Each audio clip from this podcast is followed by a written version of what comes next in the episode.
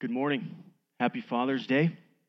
It's an honor to get to open the Word with you this morning. And I just want to thank you all at WCC for receiving my family and I over the last few months. It's been an honor to get to know the church body here and to really move from one Crossway church in Tacoma, Washington to another has been a, a great blessing. This network is amazing. It's, it's so cool to see what God's doing in and through the people of Crossway and to get to plug into such a like minded, Christ exalting church has been a blessing for every one of us in the Breffel family. After I graduated from college, I joined the military and I served in the 2nd Ranger Battalion from 2005 through 2011. When I first got to battalion, I had a squad leader who he was an old school ranger. He was he was pretty crusty, he was pretty rough. He wanted to, to make the best rangers. He he ran a tight ship. He ensured that we were always doing the right thing, and he had and expected the very best from every ranger under him. Every two weeks on Friday afternoon, when the other squads would start to ramp down for the week and they might play Xbox in their squad room, he would call us into our squad room. He'd close the door, he'd hand us our night vision devices, and he would make us give each other IVs in the pitch dark. Every time this happened, the entire squad, down to the man, including me, would grumble against our leader. This was a painful exercise that would always end in a bunch of guys emerging from the dark with bruised, bloody arms. And the suffering we would endure would cause us anger and resentment towards our leader week in and week out. None of us saw the necessity to endure such suffering in the moment. To us, it seemed like wasted time that would never prove beneficial, and it was simply our leader trying to toughen us up like he was. That was until three years later, on April 26, 2009.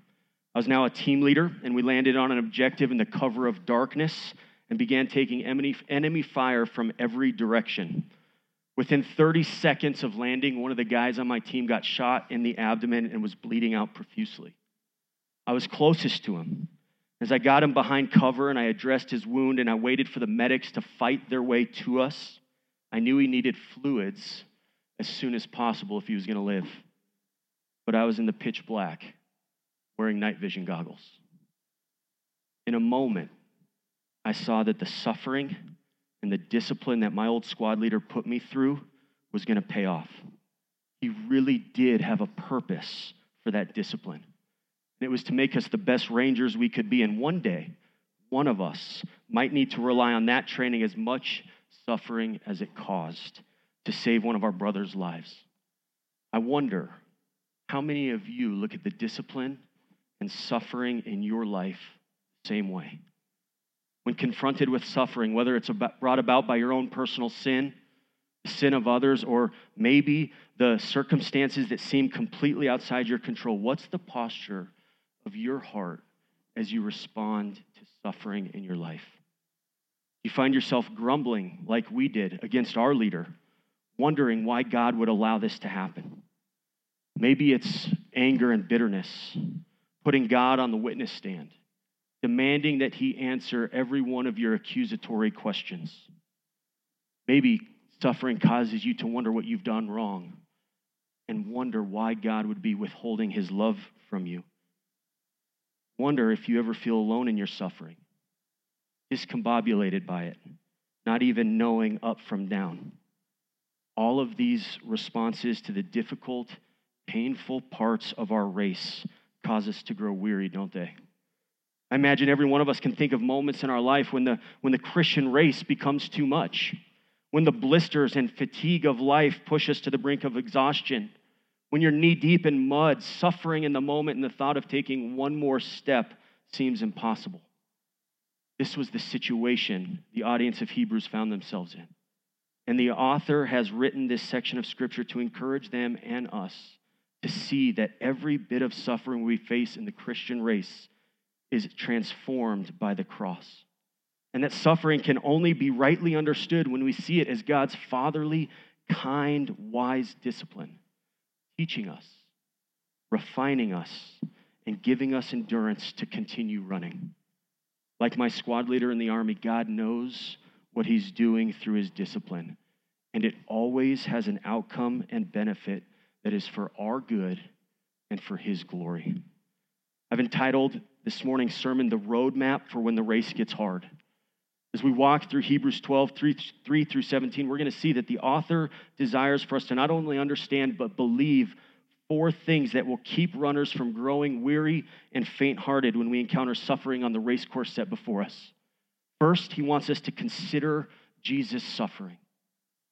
Consider the suffering that Jesus endured. Second, he wants us to remember that we are sons and daughters. Third, he calls us to receive the Father's loving discipline. And finally, he commands us to respond by running the race, to get back out on the course, to keep moving forward. And so that's the, the path we're going to take this morning. If you're a note taker, you can write those down. Consider, remember, receive, and respond. But before we jump into the text, would you pray with me? Father God, we thank you that you have given us the word, that, that we might know you, that we might see your character and your nature, that you're good and kind and patient, that you have what's best for us. And Lord, through your word, we know what life is like. We see that it's, it's marked by trouble and tribulation, that we endure suffering in this life. But your word reveals to us that we need not fear, we need not withdraw, that we can trust you in the moments of suffering. And so, God, would you transform us through your word this morning? Would you draw us to yourself? Give us a greater dependence upon you through the power of the Spirit as we consider our Savior Christ. In his name we pray. Amen. Two weeks ago, Pastor Dan walked us through Hebrews 12, 1 through 2, which is a call from the author of Hebrews to his audience to recognize the Christian life as an ultra marathon, a race that's long and often arduous, right? The call for believers who are, who are running the race is to keep their eyes fixed on Jesus, the one who's gone before us and is waiting at the finish line, seated at the right hand of God, wooing us to himself calling us in to continue running, encouraging us to finish the race with endurance. But what happens when the race gets difficult? What happens when the course set before you is marked with suffering? How's the follower of Jesus to respond and endure in the face of hardship and suffering on that leg of the race? That's what the author is laying out before us today in Hebrews 12. So, as we jump into the text this morning, we need to, to remember some of the context, some of what's come before this chapter in the book of Hebrews, so we know what's going on here this morning. Remember, the recipients of this letter are in the midst of some serious suffering. Suffering to such an extent that the author recognizes that weariness and faint heartedness are real possible outcomes. And they're getting it from all sides the unbelievers around them are persecuting them for believing and following the way of Jesus. They're threatening their lives, and it says that they're ransacking their property. They're contemplating how it might be easier to fall back into the old religion of the Jews. They're being tempted to slip back into the synagogue, pick up the religious rituals of their former days, but they're getting hit from their Jewish counterparts as well. They wouldn't be welcomed back into that community. And so they're facing suffering and persecution from that side too. They had abandoned the old faith. They'd given up on Moses and Abraham, if you will. So they, they had it bad. The author recognizes that. But in the midst of their suffering, he calls them to not look inward. He calls them to, to not consider the, the suffering that they're going through. He calls them to consider Jesus who endured from sinners such hostility himself. Look down at verse 3. Consider him, Jesus, who endured from sinners such hostility against himself, so that you may not grow weary or faint hearted. In your struggle against sin, you have not yet resisted to the point of shedding your own blood. So, what's the author calling his audience to consider? He's calling them to consider the suffering that Jesus had endured. As we run the Christian ultra marathon, when we encounter suffering on different legs of the race, it can cause us to feel discombobulated. We can feel alone, like we're the only ones this has ever happened to. I run ultra marathons, and I remember in my first ultra at mile 60, I started throwing up. I couldn't keep any foods or liquids in my body. But thankfully, I'd read and studied a lot of past ultra runners. I read about things that I should expect, and one thing that I knew would come at about mile 12 or at about 12 or 13 hours in, my body could easily start rejecting the fuel that I was trying to give it. If I hadn't considered the ones who went before me, if I hadn't known that was to be expected, you can imagine I could have panicked on the race course. I could have thrown in the towel thinking I'm doing irreparable damage to my body, or at least it could have thrown me off by what was happening. And so, this is why the author is calling his audience to consider Jesus. This word consider is an accounting term. He's calling them to consider deeply, to, to reckon, to, to bring sense to what they see in Jesus' life, the reality that their Savior had endured such hostility and suffering that it cost him his life. And so, as the author encourages them uh, as, as they take this tally, as they, as they add up all that Jesus had endured, as they, as they reckoned all the suffering that Jesus had received, as they realized that, that they were walking the road, they were running the race that Jesus had run, they might not grow weary or faint hearted. That they would actually see that this would be expected as they followed the way of their Savior. And there's something powerful about looking back particularly in difficult moments of life, knowing that you're not alone, knowing you're not the only one that has walked this path, knowing that the saints before you had suffered in similar ways. Remember chapter 13, or I mean chapter 11, that your Savior had walked the same road you now find yourself on. This consideration of Jesus was meant to give them fortitude. It was meant to bolster their confidence, to strengthen their resolve. It was meant to reorient them to, to the way of the race, to remind them they weren't crazy or alone, but that they were enduring the way that Jesus had ran the race also. The call is to consider Jesus, because as they did, they would recognize he was the one who had endured suffering to the point of death, even death on a cross. Verse 4 says, In their struggle against sin, they had not yet resisted to the point of bloodshed. But Jesus, Jesus had suffered to death. The Hebrews' suffering was real, but it hadn't ended in their bloodshed yet. It hadn't ended in the giving of their lives. And so he calls them, Consider him who endured from sinners such hostility that it resulted in his bloodshed, that it ended in the giving of his life. But we have to ask ourselves a question here as good students of the Bible, verse 4 poses a question we must deal with. Whose sin are the Hebrews struggling with? Not theirs. It's, their, it's the sin of others. This isn't a, a struggle against their own sin. This isn't the, the mortification of their own sinful nature and desires. This is the struggle against sin of those around them. And we can think about this, right? The, the struggle against our own sin does not bring bloodshed. The Bible never talks in those terms. And so the struggle and suffering that they were enduring was at the violent hands of others. And here's the reality, friends in a broken world, Christ's followers will endure suffering at the hands of those around them.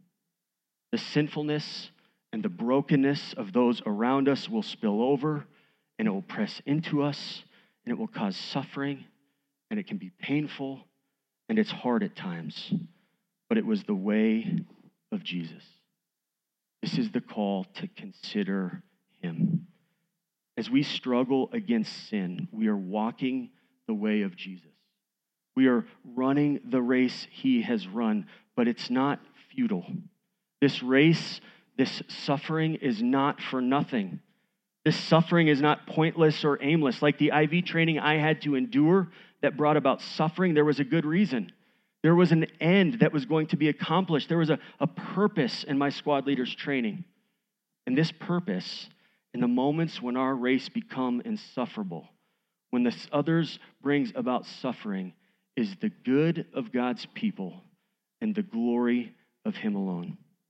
And so, for us to grow this morning, for us to endure in the face of suffering, to have our, our faith expanded, to, to consider Jesus at the finish line calling us in, we have to understand that this suffering is a gift from God. A gift. I'm not crazy saying that. I think we can see, though painful at times, this suffering is a gift. Look at verse 5. And have you forgotten the exhortation that addresses you as sons? My son, do not regard lightly the discipline of the Lord, nor be weary when reproved by him, for the Lord disciplines the one he loves. The Lord disciplines the one he loves and chastises every son whom he receives. Now, this is not an easy thought here. This isn't an easy verse in Scripture. Can we, can we just be honest with one another for a moment? The Scriptures just said that the sinful acts of others that is causing God's people to suffer was ultimately whose act? God's. What the author is saying as he quotes Proverbs 3 11 and 12 is that the sin that is happening out there and is pressing in on us, causing us trouble, bringing difficulty and suffering, that's from God.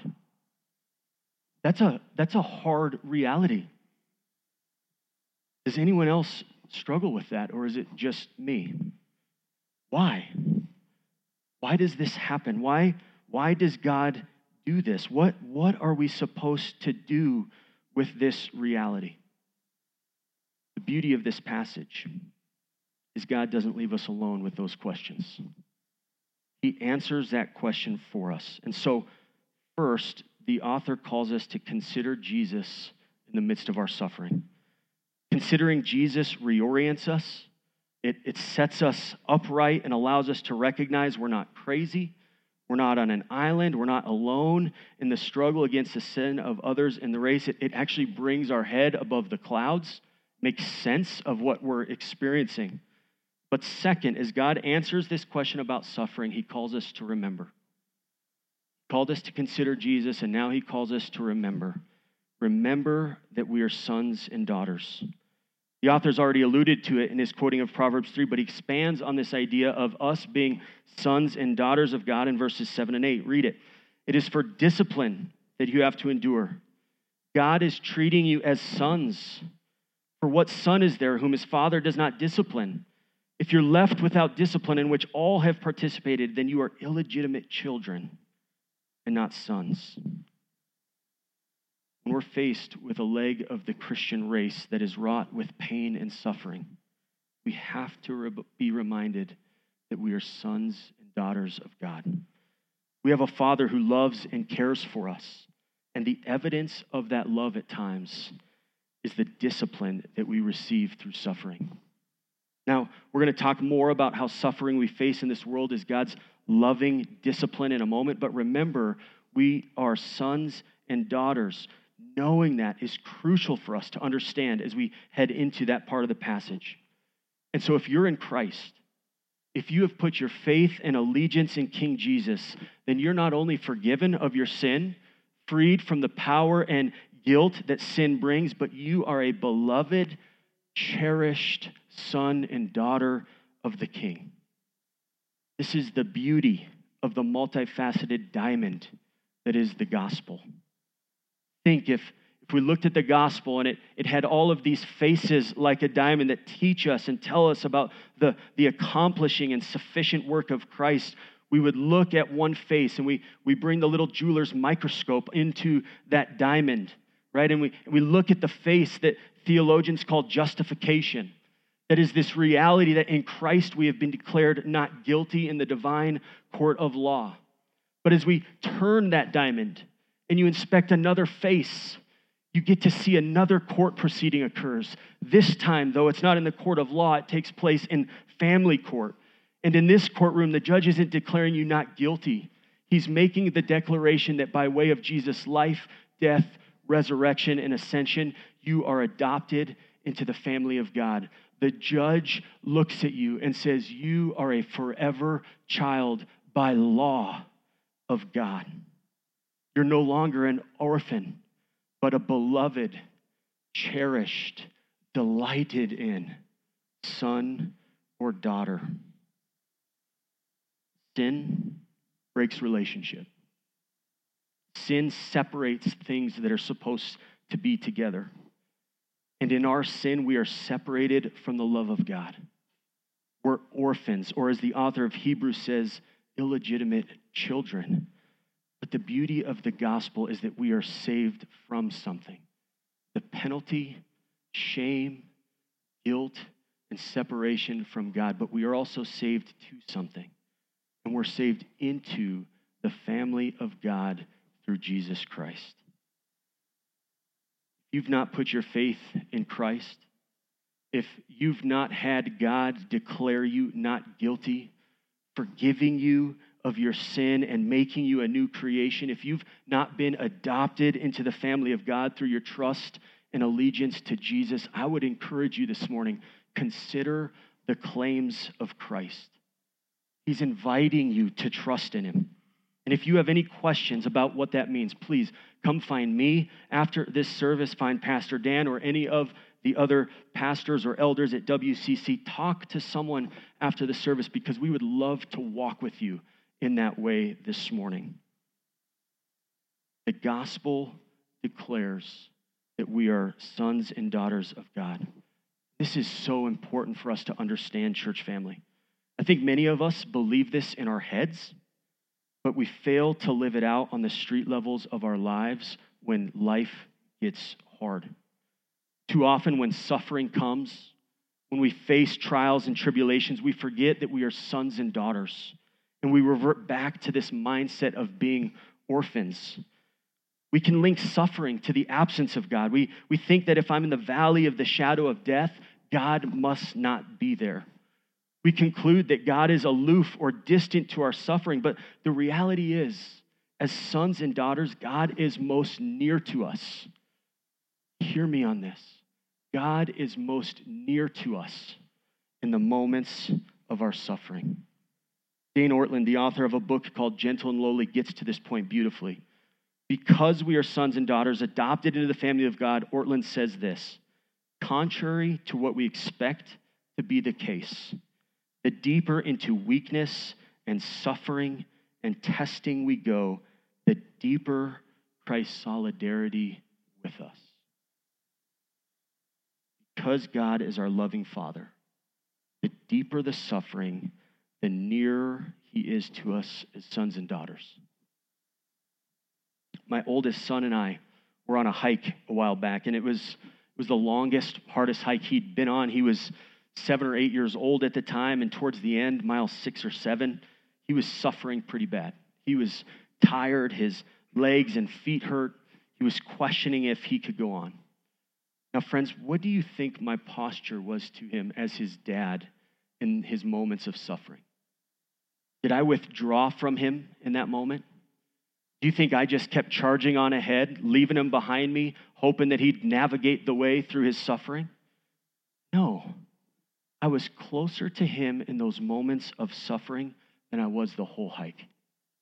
When it was easy, when we were on top of the mountain, we shared the trail and I was there present with him. But when the going got tough, he had tears in his eyes. He was suffering. I started walking right beside him. I held his hand. I reminded him how much I loved him, how proud I was of him for enduring. I was closer in his suffering than I was at any time on that hike. And that's the posture of our Father in heaven, too. We run this race as sons and daughters. We must hear loud and clear this morning, particularly in our moments of suffering. Our God is with us, He is for us, and He is a constant loving companion. Remember, we are sons and daughters in Christ. Now, there are a lot of things that I wish I could stand up here and tell you this morning as brothers and sisters in Christ. In fact, I know there are a lot of things that all the pastors of, of WCC wish that they could come up here on a Sunday morning and tell you that the Bible just won't allow. And one of those things that I wish I could tell you, and I'm sure that, that the pastors wish they could tell you, is that there would not be any suffering in your life. I would love it if I could stand up here this morning and tell you that because of your faith and desire to follow Jesus, life is going to be easy. that there won't ever be any hardship. I'd be far more popular if that was the message I could bring to you this morning.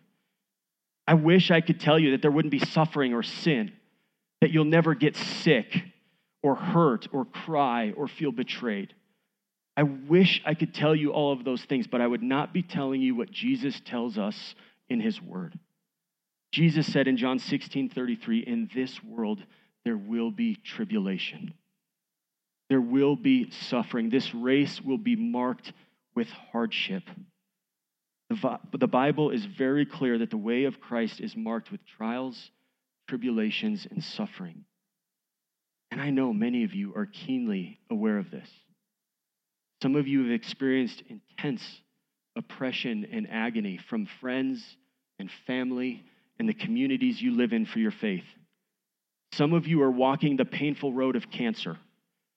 Some of you are enduring marriages that feel more like a battlefield than a loving home. Some of you have even been hurt in the name of Christ. And though none of these things are right, and none of these things are the way it's supposed to be, Jesus has said believers are not exempt. In fact, we may be more prone to the brokenness of this world. And so Hebrews 12, 3 through 17 is the balm of the gospel that Jesus massages into our heart in the reality of a broken world. This is not a passage that, that promises a trouble free race, but thankfully it does promise the gracious sovereignty of God over the troubles, sufferings, and evils that God's people experience. For us to endure the race before us, particularly when this race gets hard, we need to receive our suffering as the Father's loving discipline. This is our third point on the roadmap for when the race gets hard. Receive the Father's loving discipline. This was why it was so important for us to remember as, as we consider the discipline the Father gives that we're sons and daughters. Because the discipline that we're now going to look at flows out of, it flows out of a father's heart bent towards his children. Read verses 9 through 11 with me. Besides this, we have had earthly fathers who disciplined us, and we respected them. Shall we not much more be subject to the Father of spirits and live? For they disciplined us for a short time, as it seemed best to them. But he disciplines us for our good, that we may share his holiness. For the moment, all discipline seems painful rather than pleasant, but later it yields the peaceful fruit of righteousness to those who've been trained by it. This is an unpopular message in America in 2022, isn't it? We're not a culture that values discipline, particularly when that discipline comes from outside of ourselves. We live in an autonomous age where the thought of someone else dis- disciplining me does not go over very well. Anyone just love their HOA, right? There are some things we need to see, though, about the Father's loving discipline that will help us understand it as a gracious sovereign gift. First, we need to understand what the author means by discipline. We need to wrestle with this word this morning. For many of us, we read discipline and think punishment, right? We read discipline and we think punishment. But the author of Hebrews is not saying that the suffering his audience is enduring or experiencing at the hands of sinful people was the punishment of God. There's no nothing in the text that would make us think that. So, what is he saying? If discipline is not punishment, what is it? Discipline in this context is training, it's education, it's refinement. My squad leader in the army was not punishing us by giving each other IVs. He was, he was disciplining us, right? He was training us for the moment when we would need to be better, stronger, and more equipped for what we would face on the battlefield. And this is the very thought the author is making. In fact, at the end of verse 11, look at it with me. He says, The outcome of discipline, which we're going to get to in a moment, comes to those who've been what? Trained by it. That word is the word gymnasio, where we get our word gymnasium, the place we train. There's this idea that what the Lord is doing in the midst of our suffering is like what a skilled coach does in the gymnasium. A good coach knows the limits of his athletes and he pushes them to the brink of that limit, often under grueling conditions, knowing it's when the muscles and cells come under pressure that they grow. And our loving Father knows those limits better than any coach. And the suffering we endure in our Christian lives is used by Him to train us, not to punish us, but to train us, to build us up. That's the discipline the author is pointing us to in this passage. But notice, he makes another analogy in this passage, doesn't he? He likens the disciplines we experience in our suffering to that of the discipline we receive from our earthly fathers. Happy Father's Day. He says we've had earthly fathers that disciplined us and we respected them. He goes on to say that our earthly fathers disciplined us for a short time as it seemed best to them. This points to the second idea of discipline that we need to understand. As well intentioned as our earthly fathers are in their discipline, they make mistakes. They discipline with wrong motives at times. They discipline out of anger or get the timing of the discipline all wrong, but our Heavenly Father disciplines perfectly. Our Heavenly Father always disciplines for our good. It's never out of anger, it's never out of resentment. As the omniscient, omnipresent God of the universe, our Father knows the beginning from the end. He knows what the next leg of our race holds for us. He knows the weakness of our minds and spirit. He knows where our faith needs bolstered, and He lovingly disciplines and trains us for our eternal good. His discipline is perfect in its timing, duration, and severity. That means, friends, if you're suffering in your race right now, you will not suffer one moment longer than God knows is right. We can find peace knowing that the sin we're experiencing from those around us or the broken effects of a fallen world will not touch you for a second longer than God knows we need to bring about his perfect intended purpose. That means if you're in the valley, if you're walking through the fire, know that your Father is sovereign over the duration, timing, and severity of that suffering, and he's for you not against you. Now, dads, I want to address us this morning on Father's Day. This is a passage that can either be of great encouragement to us or, if we're honest, could leave us here walking in shame.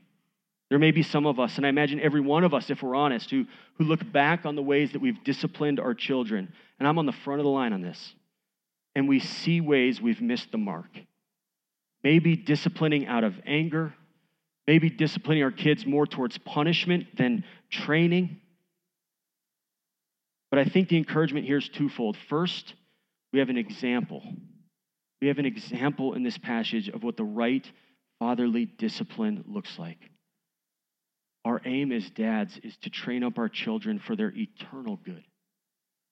Our aim is to emulate our Heavenly Father, disciplining in each moment with the right pressure with the right motive, with the right duration, at the right timing.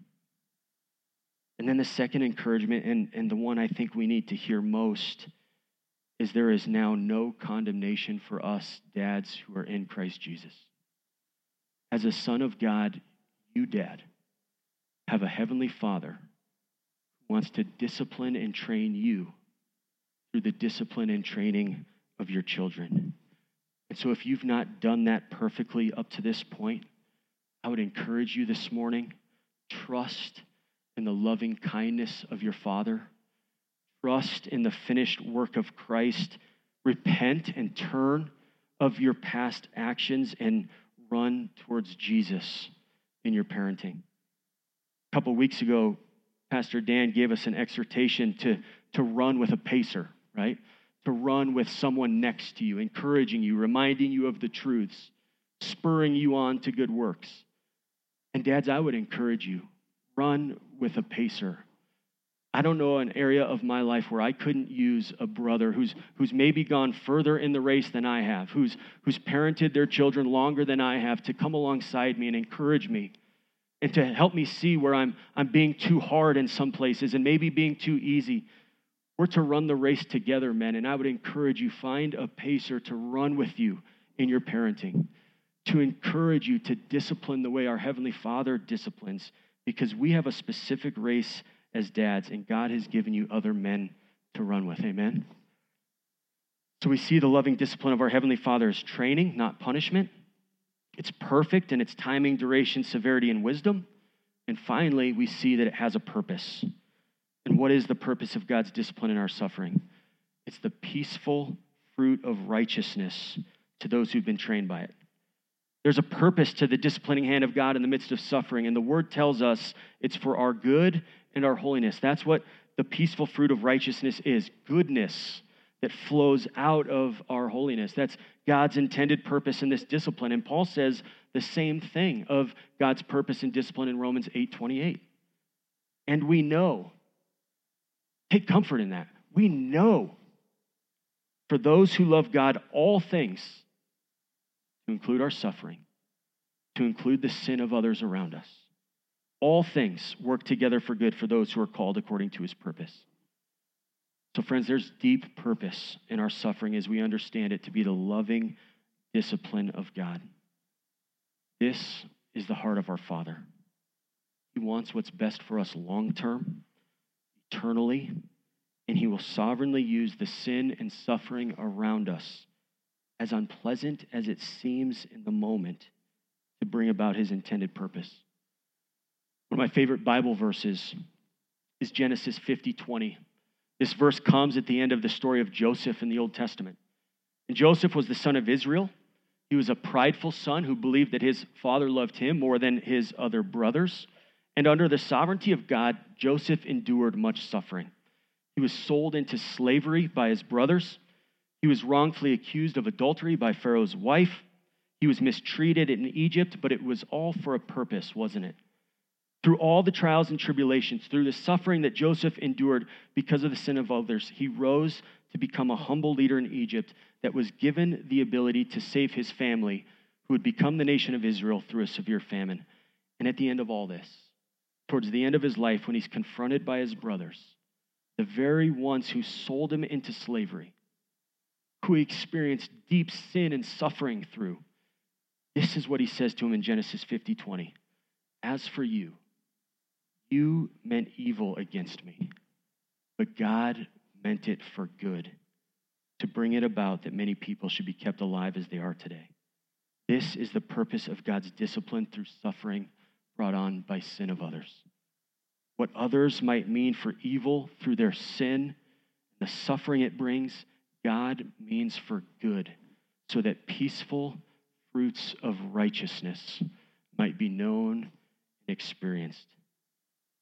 So far, we've been we've seen the, the roadmap for when the race gets hard has been this call to consider Jesus' suffering, to remember that in Christ you are sons and daughters of the living and holy God, to receive your suffering as loving discipline from our Heavenly Father. And now the final encouragement is to respond by running the race, to keep running, to get back out on the trail. I want you to imagine with me my physical posture when my squad leader would call me into that dark room to practice giving IVs. It's pretty mopey, wasn't it? I was grumbling, I was frustrated. Now, contrast that with my physical posture the next time he called us into that squad room after that gunfight in 2009, when I knew the purpose behind it when I knew why it was happening, when I knew the fruit that could come from the training that I would experience. That's a picture of what the author's communicating to his audience in this final point. Look at verse 12.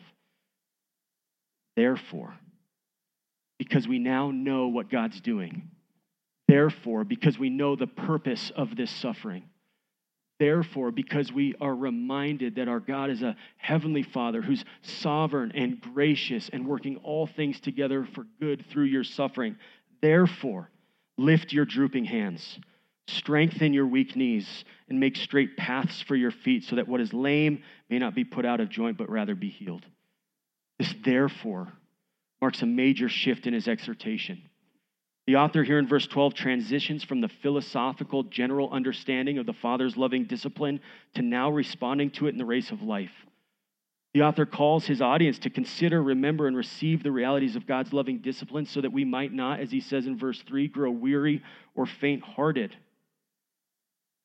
Believing God's purpose in our suffering shifts our understanding and affects even our physical posture, the author says. And you can see it, can't you? The runner who's been beaten down, who's experiencing all sorts of sin and suffering from outside themselves.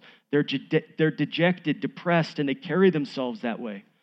The thought of taking another step, let alone running, is an impossibility. We can think of brothers and sisters in the midst of suffering that are, that are looking this way. But the author's saying, in light of understanding God's purpose in your suffering, lift up your head, pick up your shoulders, walk with confidence, knowing that God is working all things together for your good. He's not saying don't lament.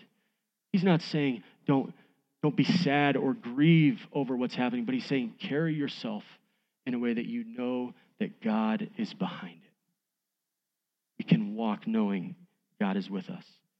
And to close out this passage, the author concludes with four imperatives or commands that should form the way we run the Christian race, particularly in these moments of suffering. The first imperative, verse 14 strive for peace with everyone and for the holiness without, without which no one will see the Lord. This is interesting. In the middle of suffering at the hands of sinful people around them, they're to strive for peace with everyone and remain holy. This is a word for our current cultural moment. As we look out to a world around us and the sinfulness, the brokenness of our culture presses in around us, is striving for peace with everyone, marking us as God's people. Is holiness. This idea of, of a set apart, loving, joyful, peaceful, patient, kind, generous, faithful, gentle, self controlled countenance marking us as God's people. Friends, I wonder if we need to be reminded that even those in our culture that are causing our suffering are not our enemies. There's one for sure who stands behind the sin that we feel pressuring us from all sides, and he's the real, the real enemy. But our neighbors, those who mock our faith, those who vote different than us, are not our enemies.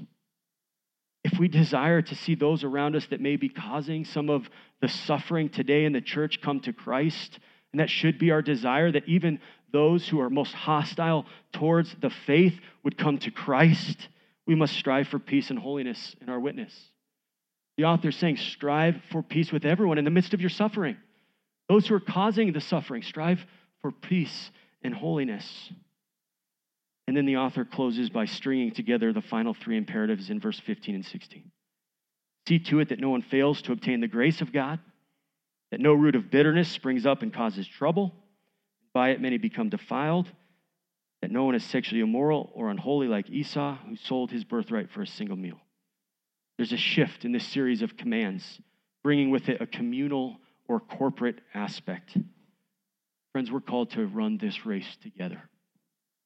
The grace of God is obtained as we run together, experiencing the preaching of God's word in the local assembly of his people it's experienced through the Christian disciplines that we do in our private and personal lives, and it's living missionally in community together in the places we live, work, learn, and play. See to it that no brother or sister you're running with fails to obtain this grace. Run with them in their suffering. Don't let them withdraw into the shadows and fail to obtain the grace of God when the suffering becomes strong. There's a call to be on guard against a root of bitterness that bears bitter fruit. And it's this root of bitterness that can take over a person's heart. We've seen it. We've seen this root of bitterness take over, and it, it can take over a person's heart. It can defile a community. It bears sinful fruit, not righteous fruit.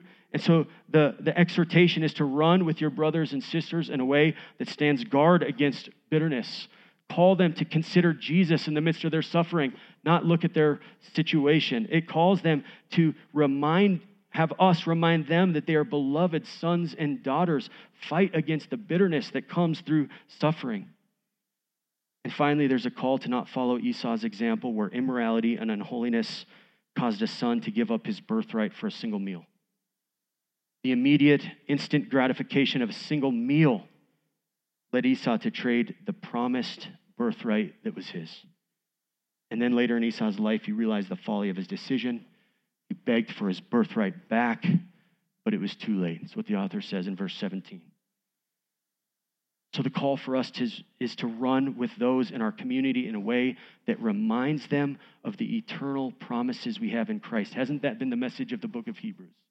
Jesus is better. The promise is better.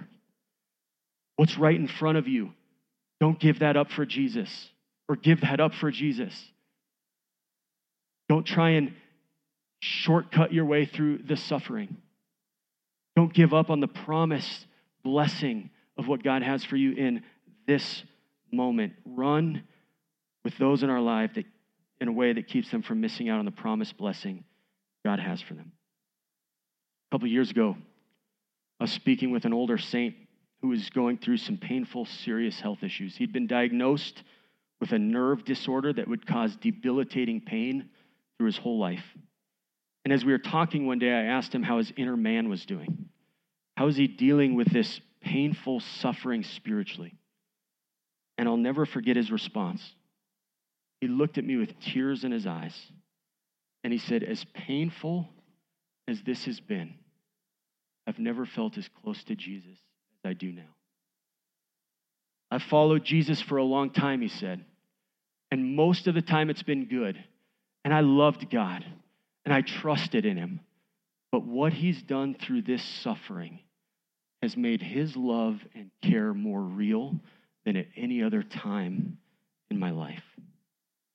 This is the purpose of a loving father training us in the midst of our suffering.